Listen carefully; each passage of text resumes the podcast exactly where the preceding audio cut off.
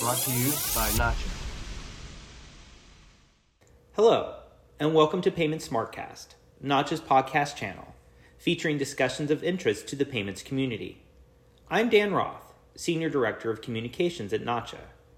Managing and mitigating risk is top of mind for many payments professionals. To assist the payments community, Nacha just released the 8th edition of the Risk Management Handbook. This resource provides the latest information on Nacha's strategies to abate risk and provides recommendations for developing an effective risk management program. I am pleased that both Jordan Bennett and Angi Farren are joining us today on Payment Smartcast to discuss the updated manual. Jordan is the Senior Director of Network Risk Management at Nacha and led the efforts within the Nacha team to update the latest edition of the Risk Management Handbook. Angi is President and CEO of UMACHA the Upper Midwest Automated Clearinghouse Association. Angi has dedicated more than two decades to working with payments professionals. Angi and her team at UMACHA specialize in working with financial institutions of all sizes to enhance their payments operations, including making sure they are meeting the various needs of their customers while confronting and reducing threats of fraud. Jordan, thank you again for joining us again for the Nacha's Payment Smartcast. I was hoping you could tell us a bit about the ACH Risk Management Handbook. Uh, what is in it? How is it different from other Nacha publications, and specifically the Nacha Rulebook? Sure. So the Risk Management Handbook is a publication that was written, uh, honestly, many years ago. We update it very frequently, at least every two years. But it was written by risk professionals in our industry. And the handbook supplements the rules. The rules tell you exactly uh, the yeses and nos, but they don't prescribe risk management ideas. They don't give the full theory of, of how you should or how you could set up uh, and think about risk management at either your financial institution or possibly your third party sender or other organization if you're sending and receiving payments. It's a, uh, it's a great supplement. And uh, it, it really gives you instructions on how to think about risk and risk management, the uh, different ways that fraudsters are coming after you and your customers' money, and how you can can mitigate many of those risks. So you're wrapping up the eighth edition. What will be new in the upcoming edition, and that is not in the seventh edition? Sure. So in the eighth edition, we are really trying to um, add more flavor with credit push fraud. There's a, a, a really big push by the fraudsters to change their tactics. Fraudsters, for, for many years, decades even, have focused on debit fraud, but the industry has done a fantastic job of, of mitigating the effect of debit fraud. So the fraudsters are going to follow the money, they always do. So we need to think about credit push fraud and how fraudsters are tricking your originators into sending out payments and how you as an RDFI can take a much more active role in mitigating uh, some of those risks. How you can um, be an active participant rather than just a, a passive participant on the ACH network.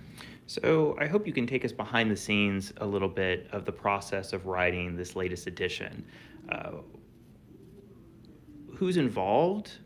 What is the process? Why now? Uh, and how do you work on creating the final product?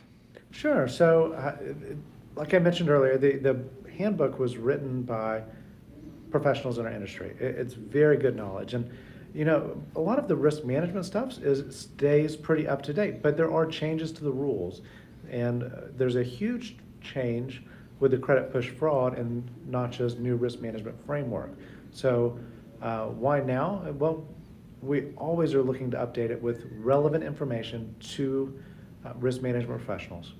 And we are uh, thinking about the rules that have come into play since the last edition, as well as taking lessons from the framework and incorporating those into the new handbook. So, um, RDFIs, ODFIs, all financial institutions, and, and our originator partners can uh, think about risk and mitigate risk because you know if if the fraudster gets the money, it doesn't matter who they get the money from, they still win and we all lose. So we need to think about this as a, as a team effort, really. Well, and talking about team efforts and the entire payments community, I think it's a great time to bring Angi into the conversation. So, Angi, before we deep dive into the risk management handbook, I'm hoping you can tell us just a little bit about UMACHA, the work that you do, and who your members are. So UMACHA is a payments association, and we serve members in the upper Midwest. And our membership consists of mostly financial institutions, but we also have quite a bit of corporate members that also need education on the ACH rules. So we provide education, uh, compliance services, we sell publications, and we also do consulting. So, Angi, as the president and CEO of UMACHA, how do you and your members utilize the ACH Risk Management Handbook?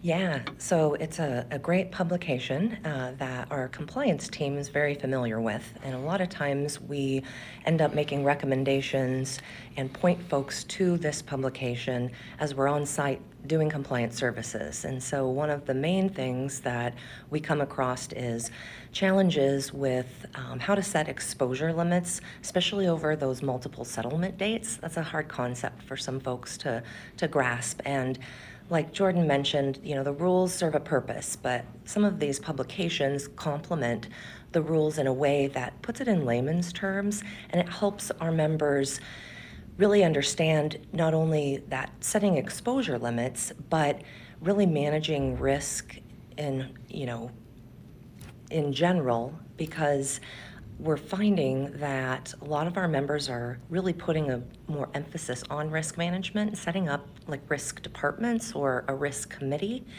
And so the handbook is a really good tool that helps kind of explain not only just the risk with ACH, but it provides those mitigation solutions such as setting exposure limits. So, Angi, what would you say to one of your members or someone who asks, you know, why do they need the ACH risk management handbook when they already have the NACHA operating rules? Yeah, that's a great question. Um, that's kind of why we're relevant as a payments association is we help our members interpret those rules. They're not, it's not an easy read. Um, it was written by lawyers and we've got the guidelines, but it just, it takes uh, that a step further. And it's more of, like I said, a companion guide where it, it's easy to understand. It's just a quick read. Um, it, it, the rules can be a little overwhelming to our members, and so they look to us to help um, really again, just interpret those rules. And so having these resources available to do that making it easier for them, um, I think is really important. So, Angi, I think that's a great reason about what the use is for the handbook in particular. And as you know, risk management is top of mind now for many payments professionals. From your background and experience, what should those in the payments community be thinking about and acting on when mitigating and managing risk? Sure. Um, I've been working with the ACH network for many years, long before risk was even in the rules. Risk management and assessment rule came out. I remember that. Um, I, I remember when the audit was only every three years. And when that came became an annual thing, uh, you know, just to see the um, network evolve when it comes to that emphasis on risk has been great. Um, I think just that emphasis around even risk assessments coming into our rules and how important that is to understand, you know, that practical knowledge to be able to apply because we're all trying to fight the bad guys, right? To keep the fraudsters out of the network um, and being able to do that through techniques um, that are explained in the handbook. Again, it, it's that those mitigation ways to be able to reduce that risk that's important. So, Angi, in addition to being the president and CEO of UMACHA, you are an APRP. So, I'm hoping that you can tell us about your journey to becoming an APRP and the resources that you use to study for the exam. Sure. Yeah, uh, I've worked with risk for many years throughout my career and um, always thought the fun was on the ODFI side and where the risk management occurs. So I um, signed up to take the APRP on the pilot year. I was very excited when that accreditation came out. Um, and one of the go-to resources was the risk management handbook, in addition, of course, to the rule book and and and others. But it definitely helped me study for that exam, and so we actually sell it as part of a, a kit for uh, test preppers who are sitting for the APRP exam. And so it's a nice way we can bundle up several publications specific to that exam and help our members get through the journey of of passing. And so um, for me, definitely um, because I had a strong risk background, um, I'm not saying the test was easy, but it def- it's definitely one that if you have a risk mindset, um, a lot of it's common sense. So, and the final question for both Jordan and Angi. So, now that you've talked about uh, the handbook and, and what's in it and the process, so for the people who are listening, I think the most important question is where can they go to actually buy it and get their hands on it? Sure. Yeah, we actually resell it on our website, umacha.org. Um, so definitely check out our online store and you can get it there. You can get it at the Nacha e-store, or you can get it at the other payment associations. Look at their e-store uh, if you are not a member of UMacha. But uh, yeah, it comes in combination often with other publications, so you can expand your learning. Uh, so thank you again, Angi and Jordan, for sitting down. I thought it was a great discussion, not just about the risk management handbook, but also about your work and commitment to ensuring the ACH network continues to send and receive payments quickly and safely.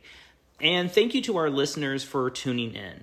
We look forward to future editions of Nacha's Payment Smartcast, where we continue to welcome experts from across the payments ecosystem to share their insights on the latest topics impacting our industry.